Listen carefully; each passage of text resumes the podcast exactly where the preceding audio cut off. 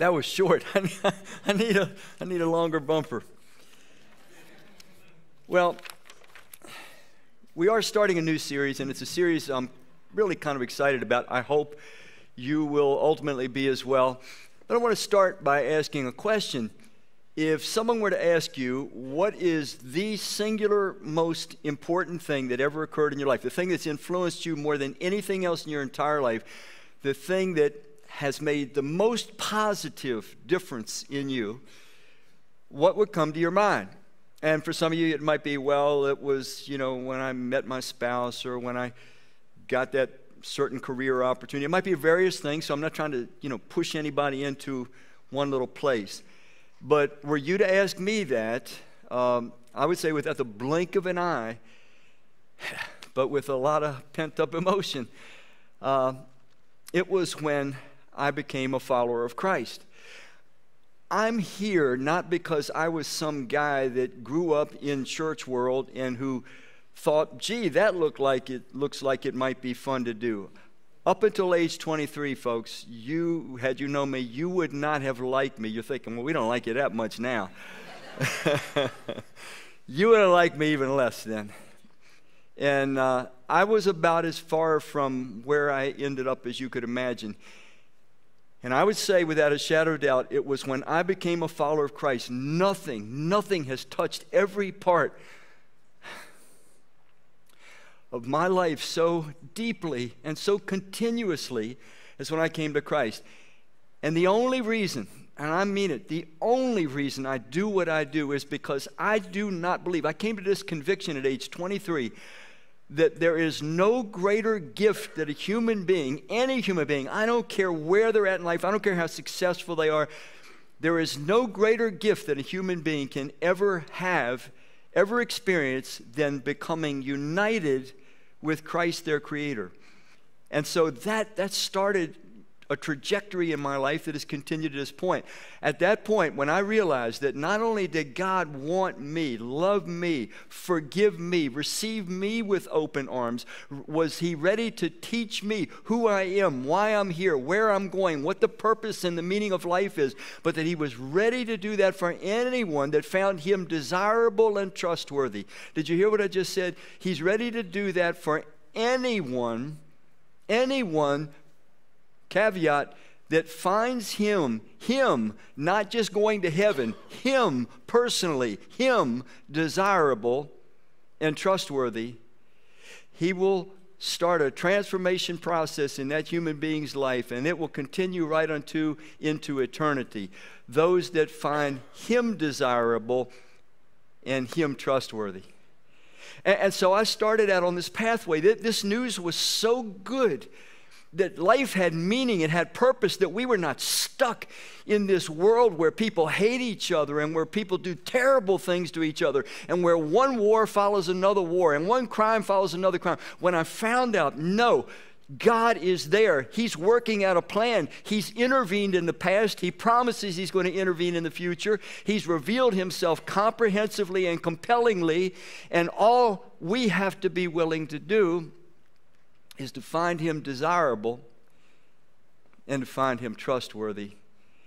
And his arms and his kingdom are wide open to each and every human. There's no human being, there's nothing that a person could ever do, has ever done, that puts them beyond the reach, beyond the passionate love of our Creator. He always has time for every human being, He always has space for our feelings.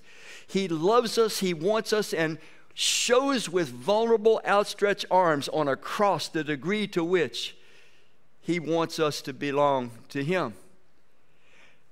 This is news, folks. This is news that to me is the most extraordinary good news. There's a day coming when evil's going to end. There's a day coming when disease is going to end. There's a day coming when prejudice and hatred and crime and conflict, conflict of every kind, is going to end. That may or may not matter a great deal to you right now, but I'm going to tell you the older I become, the more precious that truth is. It struck my heart at age 23. It's kept a fire going right up to this point, and it becomes even more precious. This gift, this gift that we call the gospel or the good news, there's nothing like it. There's nothing like it. There, there's nothing that can make such a positive impact on a person's life. You can, you can give a person education, and don't get me wrong, education is a great thing. And you can give a person, you know, the financial means that make for a better life, and that's a good thing. And we could add on. You could give people relational comfort and support and encouragement. And these are all wonderful things, and frankly, they all come from the heart of God. But there is nothing, nothing, nothing that can do more, that can do greater good in a human, through a human, for the world, that when an ordinary, broken, fallible human being returns to Christ their Creator because they're just knocked out by who he is and what he's about. And they find him trustworthy, and everything inside of them changes and says, You know what? I don't know what anybody else in the world is doing. And this is what happened to me at age 23. It was like, I don't, I don't really know what anybody else is doing. I don't know what they're going to do. I don't know what all my friends that I was hanging with were going to do. But one thing I knew this is it for me. I am going to follow him and I'm going to follow him fully. I'm following him freely because he's won my heart and I'm going to follow him forever. And that, that turned out to be greatest gift, greatest experience in my life. And it continues, it continues to this day.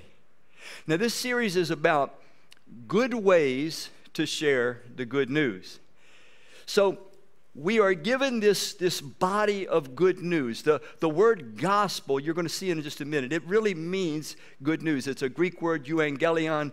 It's used over 100 times in the New Testament, but it's good news. In this series, here's my goal in this series. My goal is that by the end of this series, you will feel so confident, so competent, so motivated to share this good news. Remember what I said at the beginning. You'll feel confident. You'll feel competent. Because I know, I know a lot of times Christ followers don't feel confident or don't feel competent to share the message of Christ. I'm going to put it at the, I'm, I'm going to promise you this. I'm going to do things for you in this series to bring this into the place where you can get your hands on it, where I believe with all my heart you're going to feel competent and you're going to feel confident and you're going to you're going to start sharing the good news as a regular part of your life that, that's my goal nothing less is my goal than that in this series. What i'm not going to do i'm not going to make you feel guilty if you're still not ready to, to take that step. I'm not going to make you feel like a second rated christian or anything like that. But what i hope to do is free you to put some tools, to put some, some clarity into your hands that will free you to do what I know every real Christ follower wants to do and wants to do better. So that's the goal. So, good ways to share the good news. Now, let's talk about this word. I, I already shared the Greek word it's, it's, the New Testament was written in Greek, the Old Testament was written in Hebrew, a little bit of Aramaic, but the entire New Testament was originally written in Greek. Alexander the Great conquered the world of his day in the fourth century, and everywhere he conquered, he left his language. And so, believe it or not, all those Jews in Jesus' day, all the apostles too, they were speaking Greek as well as Hebrew. So, the New Testament was written in Greek. So, the word gospel or good news, it was a Greek word, euangelion. Now, here's in the NIV, the New International Version, here's the way it's used. Sometimes it's translated, the good news is about, or it, it explains it's about the kingdom of God eight times. Sometimes it's just the message itself, the word gospel or good news. It's just talking about the message. Now, in those 70 references, nearly every one of them is linked to Christ. Please keep that in mind. He is the center of the good news. 70 times. And then sometimes it just overtly says it's the good news about Jesus Christ 20 times. Four times it's the good news about God. Two times it's the good news of peace. One time it's the good news of God's grace. And one time the good news about your salvation. So this series is going to be about good ways to share the good news. Now, we're going to start by reading a rather long portion of Scripture, but, but it's, it's so powerful, folks, because it's beautiful in its simplicity. You're going to hear something today, some of you are already familiar with, some of you perhaps are familiar with it, but you haven't internalized it to the point that it's become a powerful motivational factor in your life. And, and I hope at the end of today it will be just that. So I'm going to start. We're going to read a rather long portion of Scripture. By the way, now that we're getting you know, more and more back to normal, we'll go back to saying, those Bibles that are in your chairs, turn to page 445 and we'll read it together. The reason we haven't had you doing that is because, you know, everybody's afraid of touching stuff and all like that. And that's why we've had these long portions of Scripture on the screen. So we're, we're, going, we're going to turn the corner. By the way, you have no idea how exciting it is for me to look out there and see your faces. You, you really have no idea. Okay, I, I've been fighting the past two Sundays. I'm going to be just level with you. I sit over there and I'm going through the worship service, and, and tears are just erupting out of me. And I'm like, no, you got to cool it. You got to get yourself together. You can't go up there and just bawl through the whole service. But uh, the Spirit of God through, through Pete and the team's music has just been so moving to me week, week in and week out. Yeah. And uh, it's hard. It's hard to get up here, switch gears, so I'm going to try. Um, there is one verse before I read an elong, elongated portion of Scripture that I want to share with you. This is in Romans chapter 10, 14. It says, But how can they call on him if they have not put their trust in him? How can they put their trust in him if they have not heard of him? And how can they hear of him unless someone tells them? Now, I want you to think about something. What do we call, this is not a quiz, but what, what do we call Matthew, Mark, Luke, and John. They are the four gospels. That's that word, euangelion. They are the four good newses, we could say, or the four books of good news. But think about this. We, have kind of reduced this term gospel down to, oh, well, Jesus died for your sins and rose again. You put your trust in him, you can go to heaven. Not that that isn't good news, it's good news.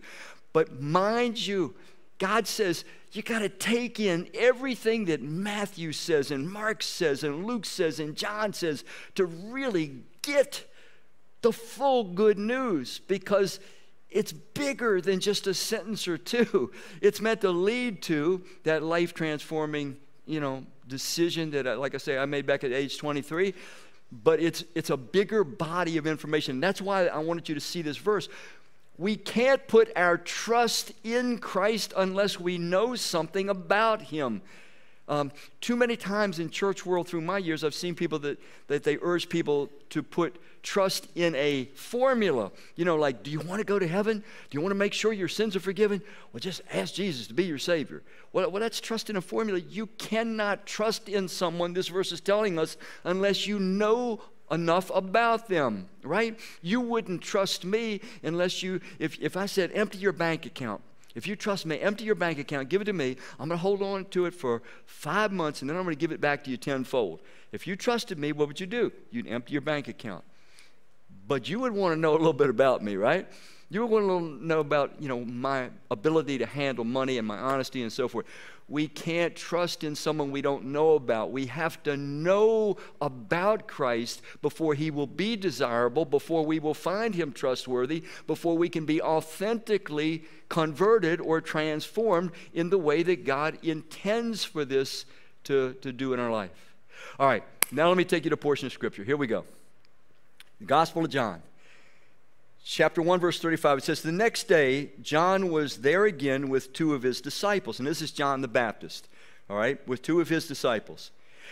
When he saw Jesus pass by, he said, Look, the Lamb of God. When the two disciples heard him say this, they did what? It's interactive. they followed Jesus. Okay, let's go on. Turning around, Jesus saw them following and asked, What do you want? They said, Rabbi, which means teacher, where are you staying? Come, he replied, and you will see. So they went and they saw where he was staying, and they spent the day with him. It was about four in the afternoon. Now, here's where it gets, gets where we're going the key lesson we're, we're about to learn. The Spirit of God wants to share with us afresh. Andrew, Simon Peter's brother, was one of the two who heard what John had said and who had followed Jesus. The first thing Andrew did was to find his brother Simon, which we know him as Peter, who becomes the head of the apostles. First Peter, Second Peter, you know, written by Peter through the Spirit. the first thing Andrew did was to find his brother Simon and tell him, We have found the Messiah, that is the Christ. So, mind you, it's, it's a brother getting a brother, all right? And he brought him, notice, he brought him, he invited him to Jesus.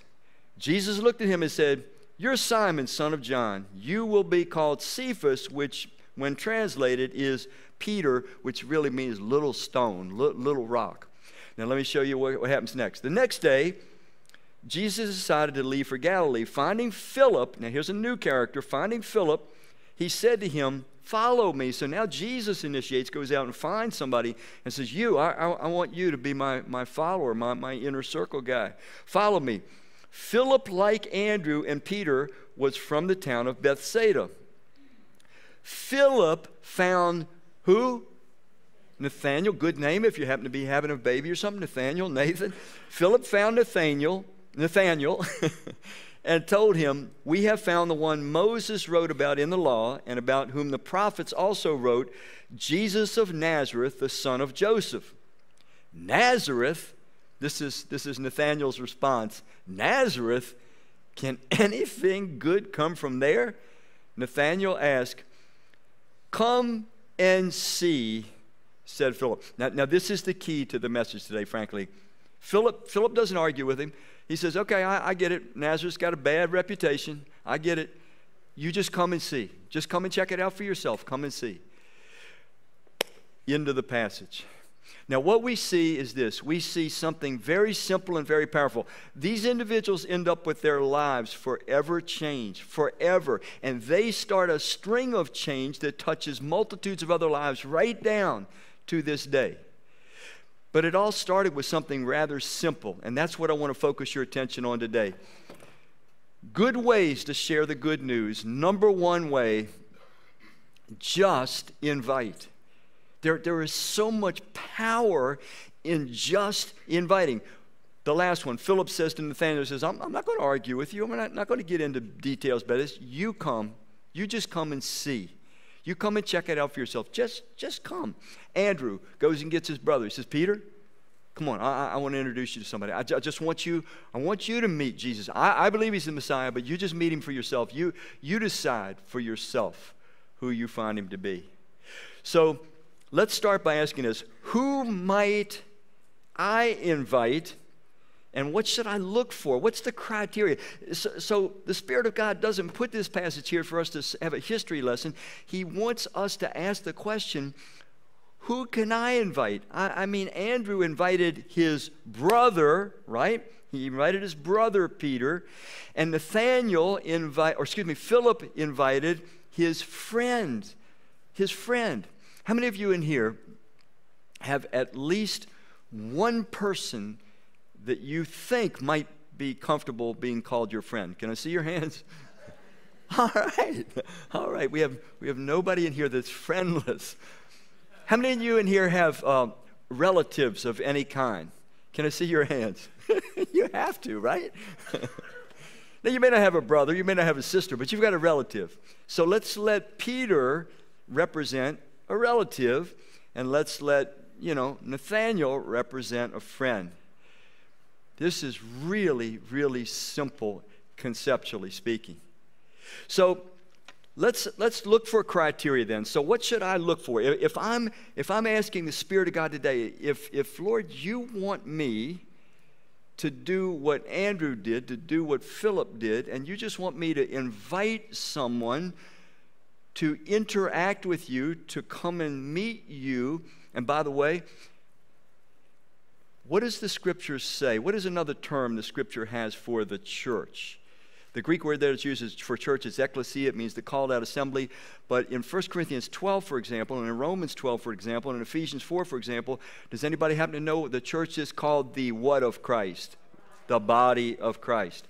Jesus sacrificed his body on the cross to show that, that his heart was open wide, that forgiveness was offered to all humanity, that he loved the world, and that all we had to do was return and trust. But he had to sacrifice his body to demonstrate his love. We'll read that later in a verse.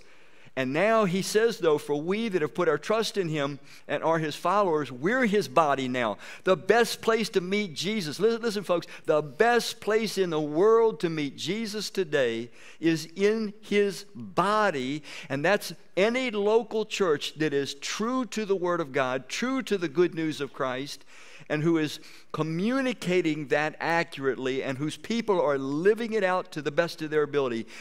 Jesus is going, or people are going to meet Jesus better in a local church of the sort that I just described than anywhere else. And so when we invite someone, we're not just feeding our own flock, as it were. We are inviting people to the place where the Spirit of God is going to have the greatest ease to introduce them to Jesus. He's going to meet a little bit something different from Jesus in you than he's going to meet in me. He's going to meet something again a little bit different in Jesus in you. We're all together the members of Christ's body. And when someone comes amongst the body of Christ, the Spirit of God has freedom through the many members. Your individuality, my individuality, to show Jesus to that person. And of course, critical to the whole process is we, we show them the record that God has left of Himself, the precious record He has left in His Word. So, who might we invite? Well, let's, let's try to follow the pattern of Andrew and to follow the pattern of Philip. Someone with whom we have relational credibility. Now, you may not have relational credibility with your relatives. I mean, evidently, Andrew had a good relationship with Peter. But who do we have relational credibility with? One was a brother, was a relative, the other one was a friend. Listen, this is the Spirit of God suggesting to us just look for those that you already have a comfortable interaction with. You have a comfortable relationship with them. They kind of like you. Maybe they love you. Maybe they respect you. They think highly of you. They enjoy being around you. Who do we have relational credibility with? That's the person the Spirit of God is saying, go there.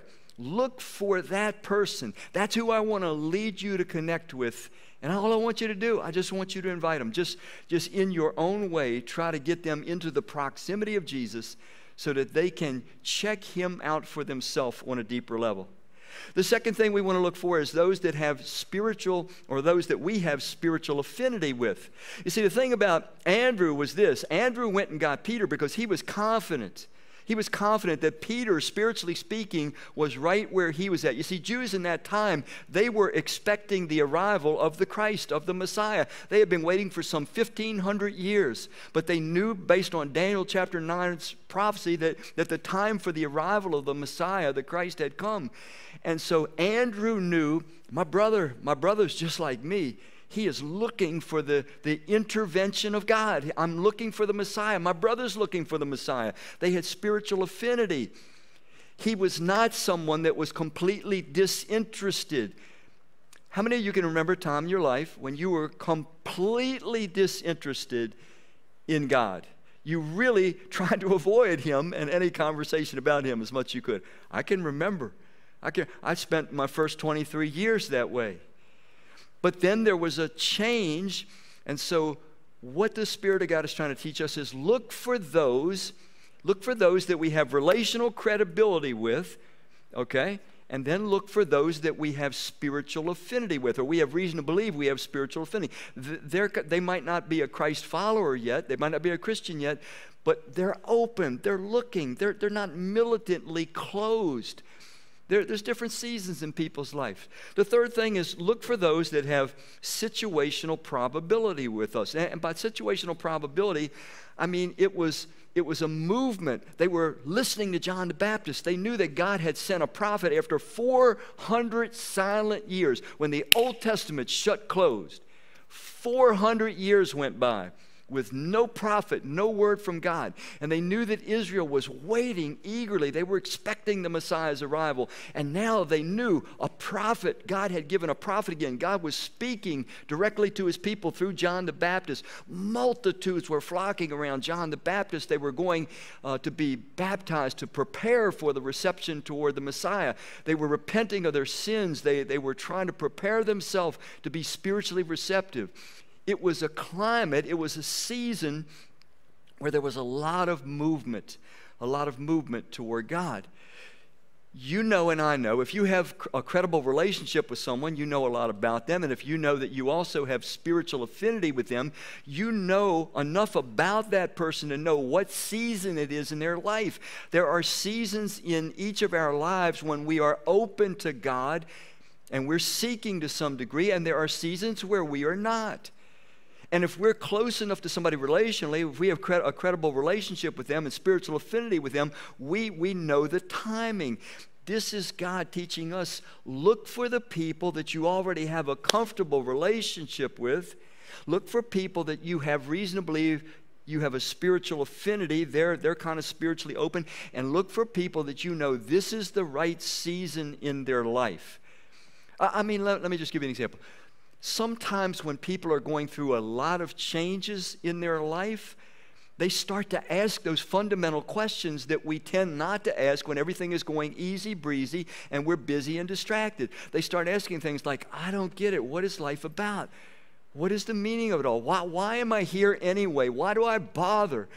There's got to be more than this. When you know that there's a season in their life where they are more or less open, maybe they've gone through some kind of crisis, they've gone through some sort of a serious loss, maybe they personally are struggling with something on such a level that you know, you know it's a good season in their life.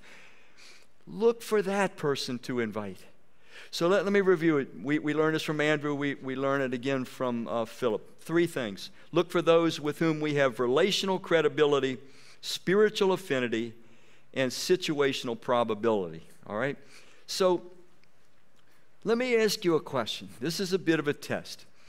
If you were, maybe I should ask this first. How many here like apples? Can I see your hands? A really good sweet apple, Fuji apple. I guess they're the sweetest of all.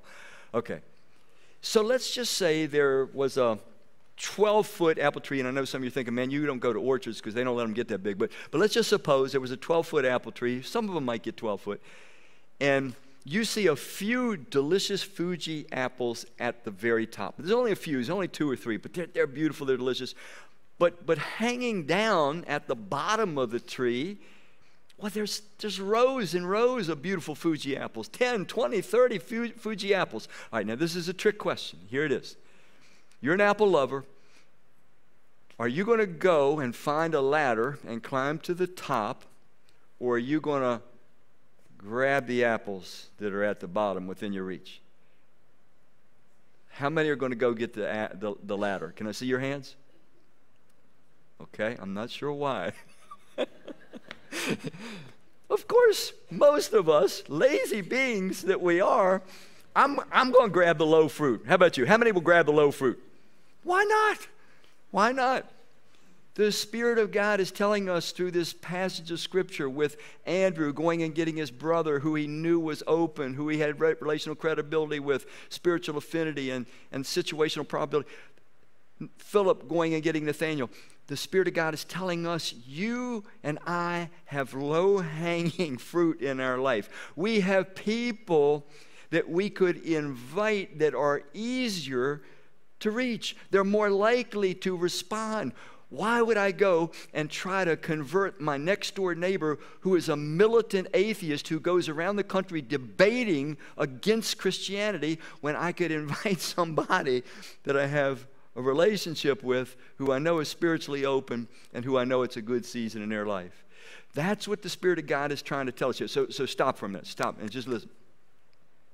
Could you perhaps, and I'm not saying you need to do this now, but perhaps before this day is out, could, could you maybe get along with God and just write out a list and say, you know, all things considered, I think, I think these might be the people in my life that are the easiest or would be the easiest for me to invite and would be the most likely to actually come see. Remember what, what Philip says to Nathaniel? He says, I'm not going to argue with you, man. You, you just come see.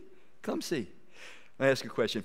How many in here were invited to church by someone and you later became a Christ follower, but you were first invited by someone just to come to church? Can I see your hands? I'm curious.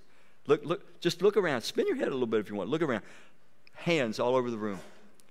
The power, the power of a simple invite. Andrew goes and invites his brother. He becomes Peter the Apostle, who continues to change lives to this day a simple invite. And you're inviting the person that is the least scary for you to invite. It's the person that you don't think is going to bite your head off, that you don't think is going to argue with you about the, the proofs of the faith and things like that. No, no, no, no. It's the people that are, that are easy, that are wide open, that like you.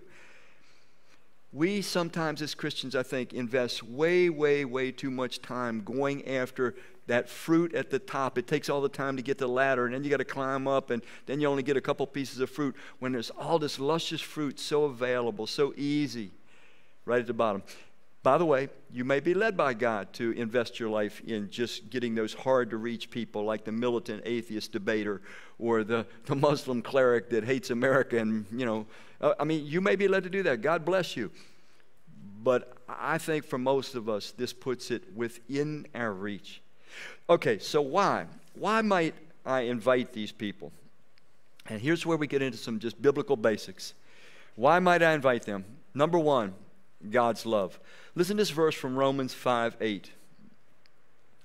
But God showed his great love for us. How? How did you show your great love for us? By sending Christ to die for us while we were what? Still sinners. Anybody in here still a sinner? See your hand. If you're still a sinner, can I see your hand? Now, here's the difference. Since Christ awakened me at age 23 to sin as being something that's damaging me, hurting me, destroying me, destroying the world. Sin is something I no longer want to do. Sin is something that I have, cons- con- um, what, what's the word I'm trying to live with? Continuously tried to rid my life of. But the truth of the matter is, it's something in, in areas we all still struggle with.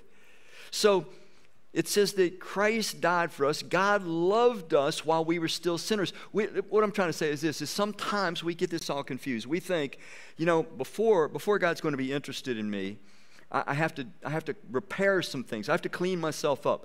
I, I have to do some things. Maybe I have to give some money. Maybe I have to do some penance. Maybe I have to go for some crusade somewhere or, or something. I have to do something to clean myself up. But that's not true. God just loves us because of who He is, not because of the condition that we are in. When, when you go to the doctor, do you, do you feel concerned that you have an illness? Do you, do you feel almost uncomfortable? Oh man, I hate to have to admit to the doctor I'm sick. You know, I, I just wanted him to think I was just coming in for a visit, just to see how he or she was doing. No, no. And the doctor does not give us a hard time. The doctor assesses what's wrong with us. It doesn't matter who we are, it doesn't matter how badly we maybe have treated our bodies.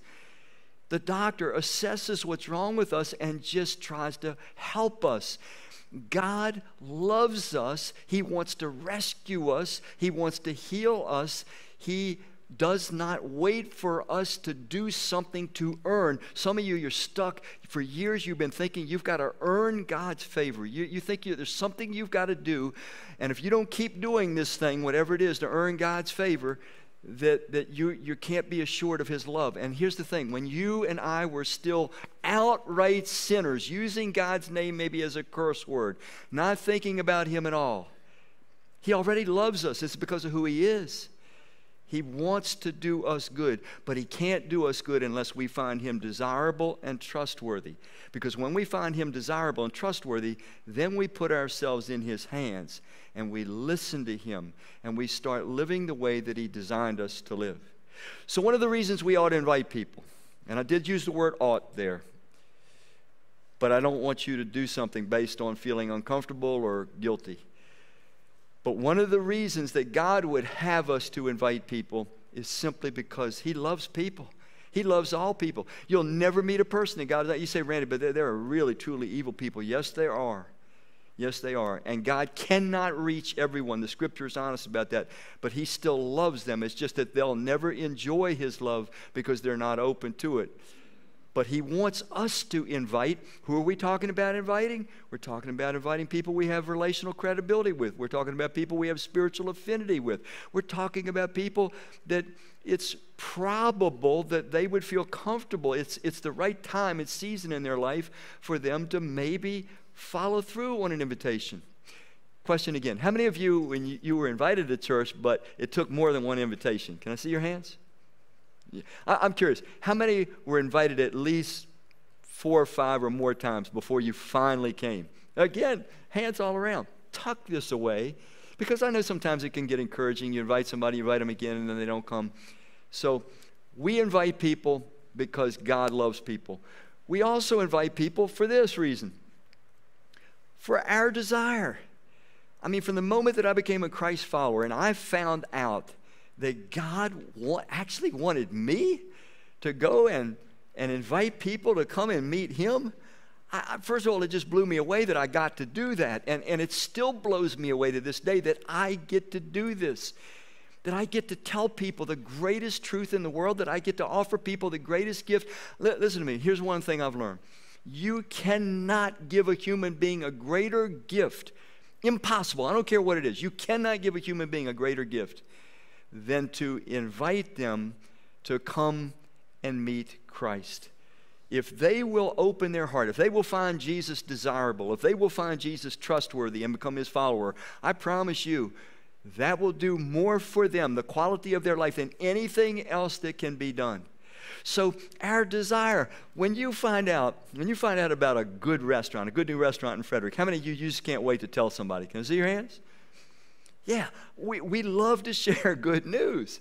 You know, as soon as we get a hold of some good news, man, we like to pass it on to somebody. We should, I'm using ought and should, but, but I'm using it hopefully that you understand what I'm saying. It's not to put a guilt trip on you, it's not to put pressure on you at all. But I'm just saying it should be a more, more or less spontaneous thing that we ought, we should invite people just because we got the goods, man. We have got good news for them. Their life is important, they're significant. God loves them, He's for them. He wants to give them everything that they need for their health and development and healing. He wants to fix them not only in this life, but He wants to prepare them for an eternal existence that every human being has always wanted, but we know that no human being can bring about. So, so this good news should be something that prompts our desire. I'm going to just ask the question How many of you? How many of you would love to see all your friends, all your family members, all your loved ones, all your work associates? If you could blink your eye and they, could, they would become full blown Christ followers, desiring Jesus and trusting Him fully, how many would love to see that happen? Can I see your hands? There it is. That's the Spirit of God pulsating through you, putting that desire in your heart and your mind. But it doesn't happen unless somebody invites somebody. It takes that little bit of that little bit of courage. Why? Why do we get afraid? Why are we so hesitant to invite even the people that are our friends? Well, Randy, I'm really scared to invite my friends because then they might not be my friend anymore. Well, take the risk. I think you'll be surprised that even the people that might say, you know, that's your thing, man, it's not my thing, they're still going to admire you, they're still going to love you, they're still going to respect you. And here's what I've learned the people that tell you sometimes now, hey, man, it's not my thing, you know, they're kind of giving us the message back off. Watch what happens as life goes on.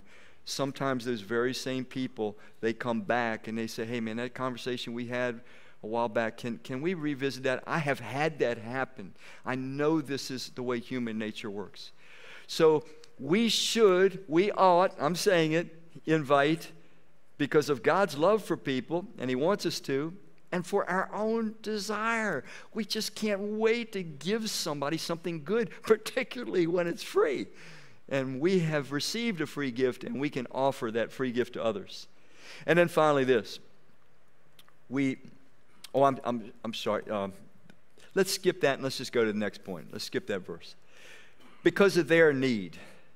Now, this is one that sometimes we have difficulty with because maybe your family members in particular, it can be, it can be difficult for you to approach them uh, because you may not be able to see their need, or you may feel that, that they won't easily see their own need, or they may feel offended that you think they have a need.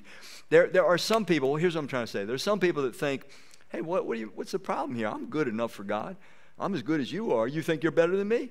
You think, I, you think just because I don't go to church, there's something wrong with me, that me and God are not good? No, no, no. That's not what we're saying at all. But sometimes people can, can get that message. But here's what Scripture says. Here's what God Himself says. He says that every single human being, the best, the brightest, the most successful, the kindest, the most loving, the most compassionate, Every human being, it says in Colossians 1:16, it says, We were made by Christ and for him, and apart from him, life does not cohere. Listen to what it says in Acts 4:12. It says, There is no one else who can, what does it say? Rescue us. There's no one else who can rescue us, and there is no other name under heaven given to any human by whom we may be rescued. It's talking about Jesus. Now, maybe your friend, your family member, your work says you're thinking, well, what do I need to be rescued from? Well, every human needs to be rescued, first of all, from the darkness that we have apart from our Creator. Our Creator lives in another dimension. Jesus, in his life and ministry, taught things that human beings could not know about the other dimensional realities, the heavenly realities, the eternal realities. And the scripture says, God himself says that human beings that have not reconnected with their creator, that we walk around in darkness.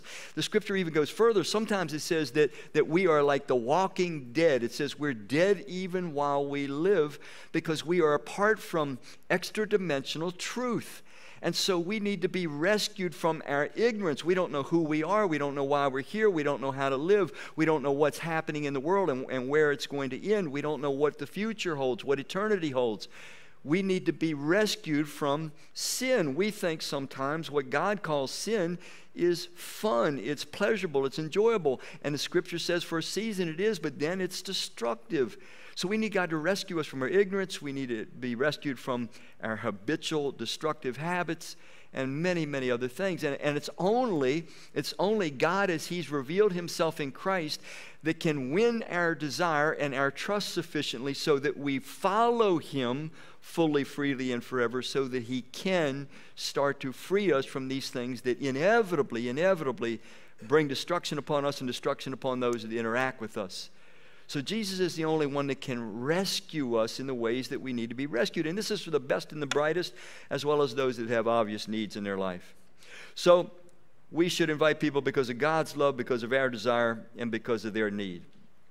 Now, I want to close in a little bit of an unusual way today.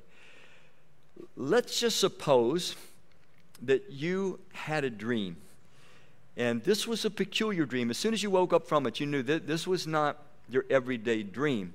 And let's just suppose something else that you are somebody that's really knowledgeable about God's Word. Your mind is, is saturated with Scripture, so that's the backdrop of your worldview. You see things from a mind that is full of God's Word. And this dream that you had, it fit. You knew that it fit within the parameters of God's Word because Jesus said, Go into all the world and make disciples of all nations and baptize them in the name of the Father and the Son and the Holy Spirit and I'm with you always to the very end of the age. Teach them to obey everything that I've commanded you, and I'm with you to the end of the age. So you knew that this dream was it fit within the parameters of scripture and you knew it was just not an ordinary dream. And here's what happened in the dream. In the dream an angel appears to you and the angel says that the Lord has sent me to tell you that there's a mission for you. There's an opportunity for you and you're just like awed. You're, you're just awed at the angel and, and the thought. And angel says, Now, here's the thing I have to ask you. This mission will require that you do some inviting of other people. And the angel says, Let me ask you this. If I were to tell you there is someone that God knows you will be the key, you will be the catalyst. If you invite this someone, if you, nobody else but you, if you invite this someone, they will turn to Christ, their life will be dramatically changed, their family will be changed, generations of dysfunction that existed prior in their family, that, that'll all go away. That, that, that cycle will be broken. They will touch other lives, and a, and a chain reaction of beautiful blessings will pour out. But it'll all start with this one person, and you're the one. You're the one that God wants to use. But, but here's the thing would, would, you, would you be willing? Would you be willing, the angel says to you, if you had to invite 10 people or one person 10 times, would you be willing to take the assignment? And in the dream, you say, Of course. Of course I would. I, would be honored. The angel says, Okay, bear with me, the angel says, but, but I, have to, I have to be real with you. What if, what if you had to invite 20 people or one person 20 times? Would you still take the assignment? And you say, Of course I would. To, to see somebody's life transformed for time and eternity, of course, of course I'd invite 20 times. And, and then the angel says, Bear with me, but but what if you had what if you had to invite a hundred people or one person a hundred times? Would you still take the assignment? And that's the question that I know God is asking each and every one of us that are Christ followers here today. What if? What if? I'm so confident, folks. I'm so confident. I just I just know if you let the Spirit of God give you some confidence, and we're talking about invite the person that is the least threatening for you. But you might have to do this again and again and again. I know God will use you. You will be the instrument to bring eternal change into someone's life. But it starts, it starts, it starts when you and I just say, you know what? I'm going to do what Andrew did. I'm going to do what Philip did. I'm going to look, I'm going to pray, and I'm going to just start inviting people to meet Jesus where he's at in churches that are faithful to his word, that love God, love righteousness, love people. I'm just going to start inviting. The Spirit of God put that on my heart. I know He's telling that to us as a church. It's not meant to make you feel guilty, it's not manipulative. You handle this between yourself and God, but, but you can hold me to it. If you'll take this step, I think you'll look back and you'll say, man, oh man, oh man, this took me into an adventure of seeing other lives blessed and changed that I never, ever would have dreamt that I, that I, that I could be used by God that way. Let's pray. Father, thank you for the kindness of your good, welcoming heart and spirit. You know us individually. You know the fears we have. You, you know the problems, the unique problems we may have in doing something as simple as inviting those that are easiest to invite. May you help us to overcome this and may your Spirit just find new freedom to move through our lives in ways that He's never been able to move before. And may we see the results and may we celebrate forever because this day your Spirit was able to capture our attention and to infuse us with the loving boldness that you wanted us to possess. We ask all this in Christ's name. Amen.